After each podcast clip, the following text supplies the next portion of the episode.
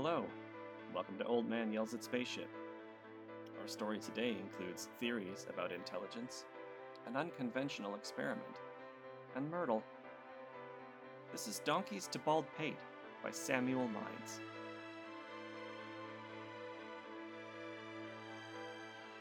Sir Weedlemeyer sputtered in his eagerness, making large gestures with his hands. Of course, he shouted, his accent becoming thicker with his excitement. It is lunacy to think only man will increase in his intelligence. Animals will too, ja, and insects. It will be a fierce competition for the earth be, man and the animals. John Egan, science reporter and man of all work for the Carolina Bugle, yawned and searched vainly through littered pockets for a cigarette that wasn't there. He had heard all this before. We should do something about my dog Spurious, he muttered. He is the dumbest. Stop annoying me with that fool hound, Professor Weedlemeyer said crossly. He lifted his voice in a bellow. Myrtle! Myrtle, where is the beer? John Egan brightened. The swinging door to the kitchen was opened by a foot, and a tray with beer glasses and bottles came through, followed by Myrtle Weedlemeyer, the professor's daughter. Draw no hasty conclusions from the unfortunate name, product of absent minded and uneclectic parental haste. Myrtle Weedlemeyer was as beautiful as the sun.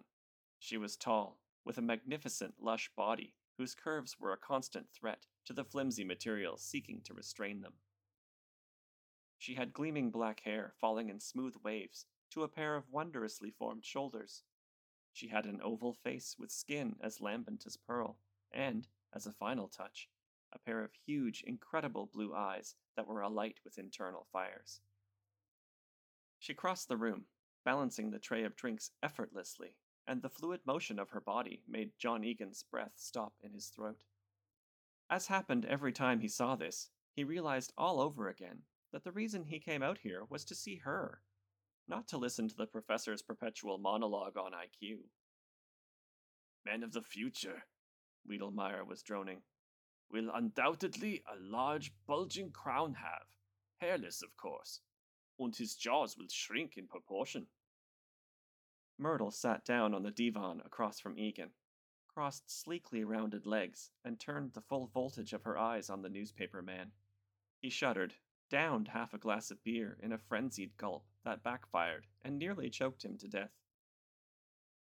When he came out of the red fog of coughing, Myrtle sat beside him, patting him on the back.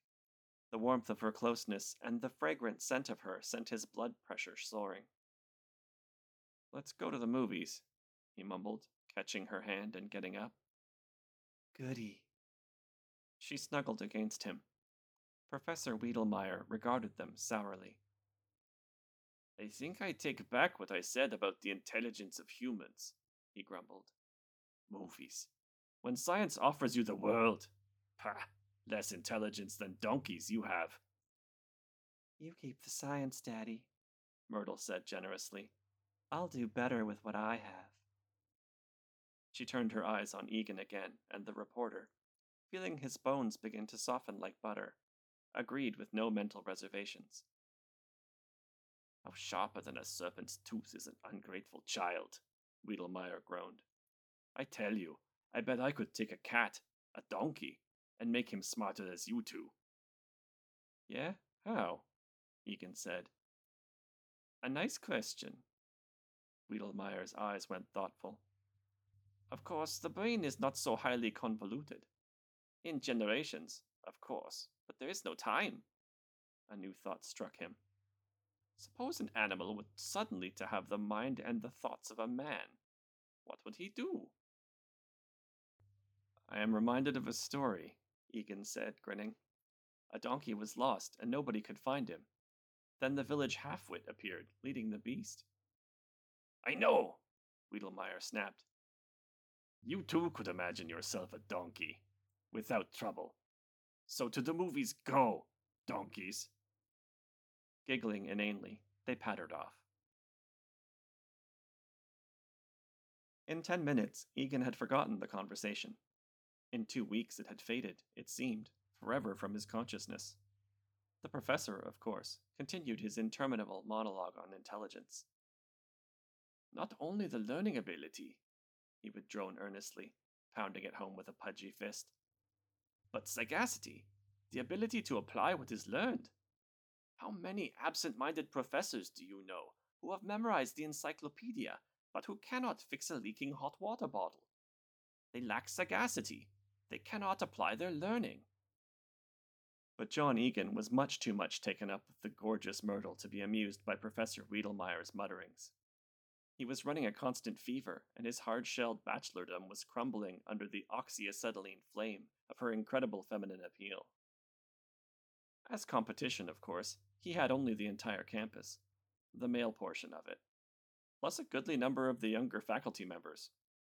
But with rare judgment, or the ability to spot a dying duck when she saw one, Myrtle seemed actually to favor him. Amazing girl. She kissed him on the porch swing. She held his hand in the movies. She murmured low into his ear. I hate my name, Myrtle Weedlemeyer. Ugh. Sounds like something you spray on lawns. John Egan gulped. He plunged. Why don't you change it? He trembled. Myrtle Egan sounds pretty nice. Darling, said Myrtle. The kiss she gave him topped all known scorch records and reduced him to a throbbing cinder. So, engaged officially, they went hand in hand to seek Papa Weedlemeyer and break the news. They found him peering myopically through a comparison microscope. So, he grunted, am I supposed to be surprised? Any donkey could have seen it coming long ago. You will all the time fight and be perfectly happy and miserable. Now away go and talk your foolishness, and let me work. The roseate days in which Myrtle and Egan were now enveloped left no room for curiosity about the nature of Professor Weedlemeyer's work.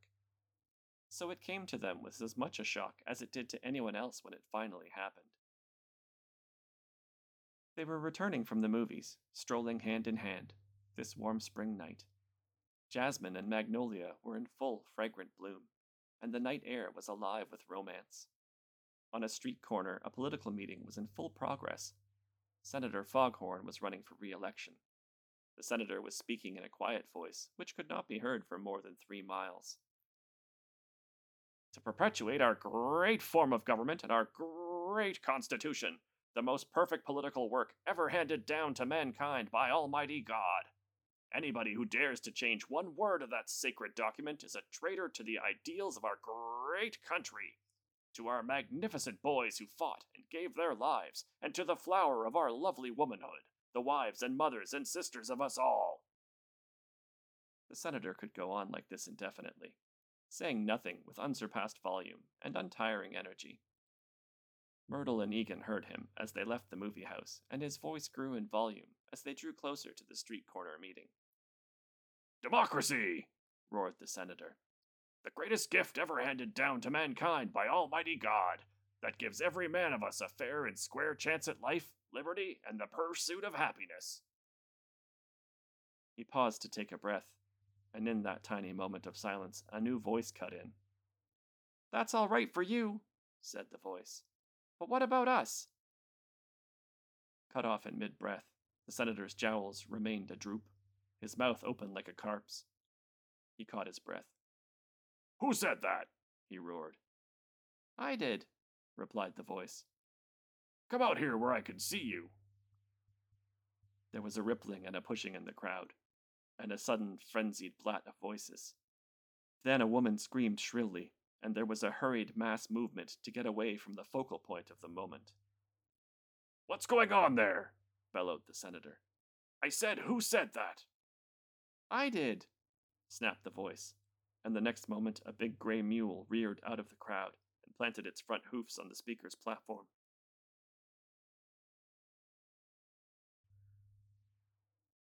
A gurgle died in the senator's throat. His eyes bulged out glassily. I've got him again, he muttered, passing a shaking hand before his eyes. No, you haven't, said the mule coldly. And you haven't answered my question. Democracy is all right for you humans, but what about us mules? We do all the work, and what do we get? Do we get a fair crack at that life, liberty, and pursuit of happiness you like to talk about? Senator Foghorn fell backward off the platform. The sheriff and the mayor, who had been retreating all the time the mule was speaking, scrambled hastily down and fled for their lives, abandoning their hapless political colleague. Women screamed wildly, and there was a vast trampling of feet as the crowd left. On the outskirts, John Egan pulled Myrtle hastily into a doorway to let the maddened throng stream fast. The girl had one palm clapped over luscious lips to keep the hysterical laughter bottled up. He's done it, she gurgled. Papa's done it. I'm crazy, Egan whispered. I've gone crazy and I'm seeing things. No, you're not, darling, Myrtle said prosaically. I see it too, and I'm not crazy. It's Papa. He warned us, and we wouldn't listen. The mule was left alone on the deserted corner, except for the recumbent, blimp like figure of the senator. The animal took its feet down from the platform, moved around it to look at the prone politician. As the animal's investigating nose snuffed at the senator's face, he came to life with a jerk, loosed an unsenatorial howl of terror, and, rolling to his hands and knees, scuttled off like a giant crab. The mule cocked a long ear after him, and something suspiciously like laughter bubbled in its throat. Then it ambled off into the darkness and was gone. Come on, John Egan pulled Myrtle out of the doorway.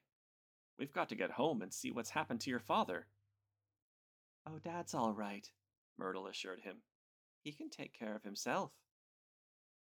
Maybe, Egan said grimly, but he may have bitten off more than he can chew. The college town was a bedlam of running, yelling people. They were turning out with shotguns, horse pistols, no mule pistols being available, and fire hoses. The campus, however, was deserted, and when John Egan and Myrtle got there, some of Egan's forebodings were suddenly made plain. The house was all but wrecked. Furniture had been knocked every which way, a lot of it was broken. A door hung askew on one hinge, the professor's laboratory was an untidy sea of broken glass and apparatus. Of the professor himself, there was no sign. They've they've kidnapped him, Myrtle gasped. What would a mule want with your father? Egan puzzled. The answer to that was more fantastic than anyone could have believed. A night of searching led them at last to the open countryside, where some of the remaining plantations struggled to retain the last shreds of their grandeur amongst the crowding tenant farms. And there at last they ran the missing Professor Weedlemeyer to earth. It had been a night of terror. A vast army of mules, according to the frantic stories, were terrorizing, pillaging, insulting the people of the town. Several had been shot at, but they apparently were invulnerable to bullets. John Egan, recognizing mass hysteria clearly, thought there was probably only one mule, and he had been seen simultaneously in dozens of places. As it happened, he was wrong. There were two mules which, under Professor Weedlemeyer's godlike blundering, had received extra asinine powers, and they were very busy on the old Claiborne plantation. Egan saw them first as he and the girl pushed through the thin fringe of timber surrounding the field at the back of the house. He grabbed Myrtle and pulled her hastily back into concealment behind the moss dripping live oaks. What is it? she whispered.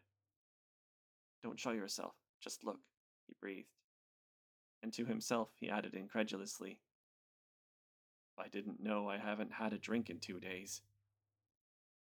Out in the field was the most fantastic, incredible, unbelievable, wild, irregular, egregious, extraordinary, strange, wonderful, remarkable, unparalleled, grotesque, bizarre, unconventional, wanton, peculiar sight they had ever seen. It was also downright queer. There was an old wooden ox cart in the field with high wooden wheels. Perched up in the driver's seat were two mules, reins and whip pinned clumsily in their front hoofs. And at the other end of the reins, hauling the wagon's wooden tongue, were four men, clad in nothing more than a bridle and a breech clout apiece. They've reversed things, Myrtle gasped. The mule's driving men. It's democracy? Egan said, grinning a little in spite of himself. But he sobered quickly. Look, he said, pointing. The lead man in the team was Professor Weedlemeyer.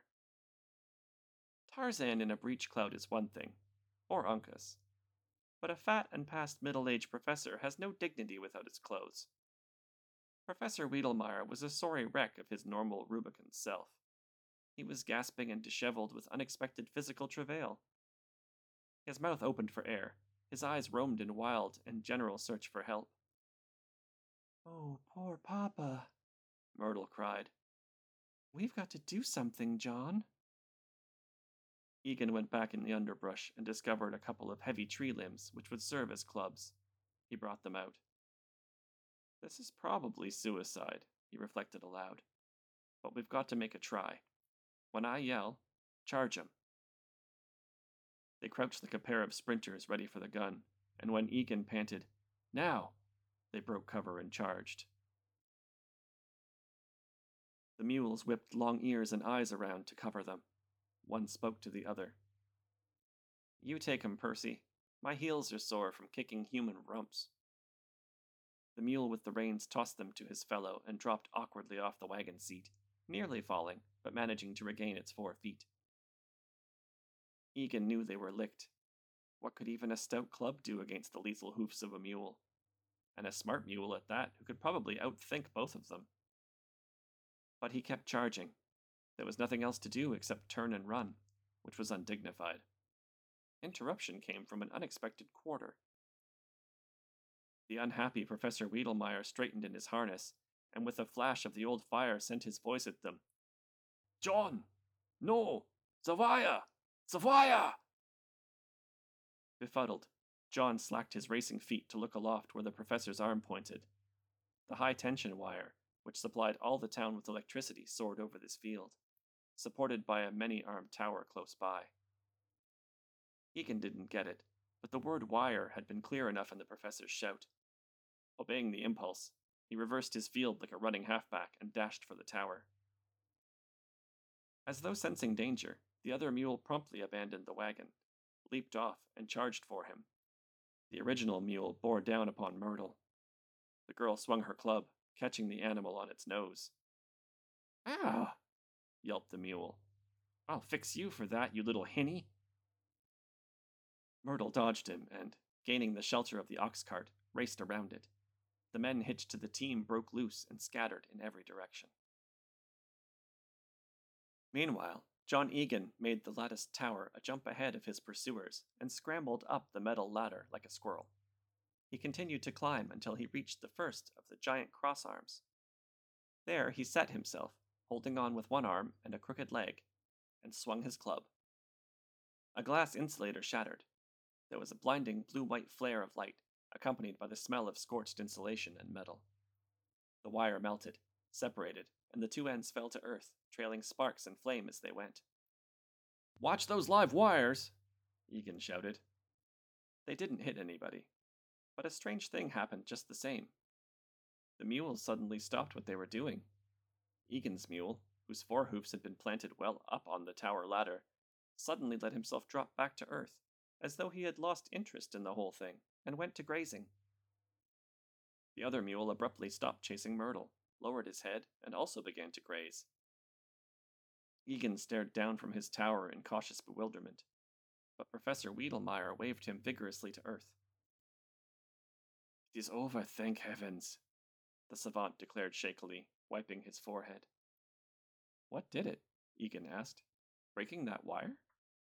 Yeah, the current stopped, so it broadcasting the impulses from my house stopped. Look here. He walked straight to one of the now docile mules. In spite of Myrtle's little shriek of fear, the professor caught the mule and brought it back. It came quietly. See here? The professor revealed a thin chain around the animal's neck, high up, close to the base of the skull. A little metal capsule was held firmly against the mousy fur. That's the impulse collector. He broke the chain and slipped the gadget into Egan's pocket. Now we get the other, and all is finished. I some clothes must get. Explain this donkey business, Egan cried. It's simple, the professor said wearily. I could not change the animals' brains, so I short circuited them. I plugged in on their nervous systems with this little gadget, and I broadcast the wave patterns of human brains, which I had from the house recorded. These two mules that received the impulses, like humans, acted. That is all. I'll say they did, Egan said admiringly. Uh, look, Professor. He cast a quick look about him. The other members of the professor's team had long since disappeared. They three were alone in the field. I'd advise you to ditch these capsules and, from here on, be just as mystified about this outbreak of mule revolution as anybody else. If you start to explain, if the town ever catches on that you had anything to do with it, they'll lynch you, do you hear? Oh, ja, the professor sighed heavily. I hear. Und I am afraid you right got it. I say nothing. I know nothing. Good, Egan said firmly. As for me, he sighed. What a story I miss. But nobody would believe me anyway, so what's the difference? Hey, said Myrtle. Forgot about me? Who could forget you? Egan muttered. He took her in his arms and kissed her. The professor cleared his throat, but nobody paid him any attention. He coughed, and ditto. He looked unhappy. He scratched one hairy leg with the toes of the other. I go some clothes get, he said. Nobody heard him, so he to get some clothes went. That was Donkeys to Bald Pate by Samuel Mines, originally published in the August 1947 issue of Thrilling Wonder Stories. This has been Old Man Yells at Spaceship. The Old Man can be found on Tumblr, Old Man Yells at Spaceship, and on Twitter at OMYA Spaceship. Our theme song is The Universe Speaks by Arthur Vyncke. You can hear more at soundcloud.com slash arthurvost. We hope you enjoyed our story today. See you next time.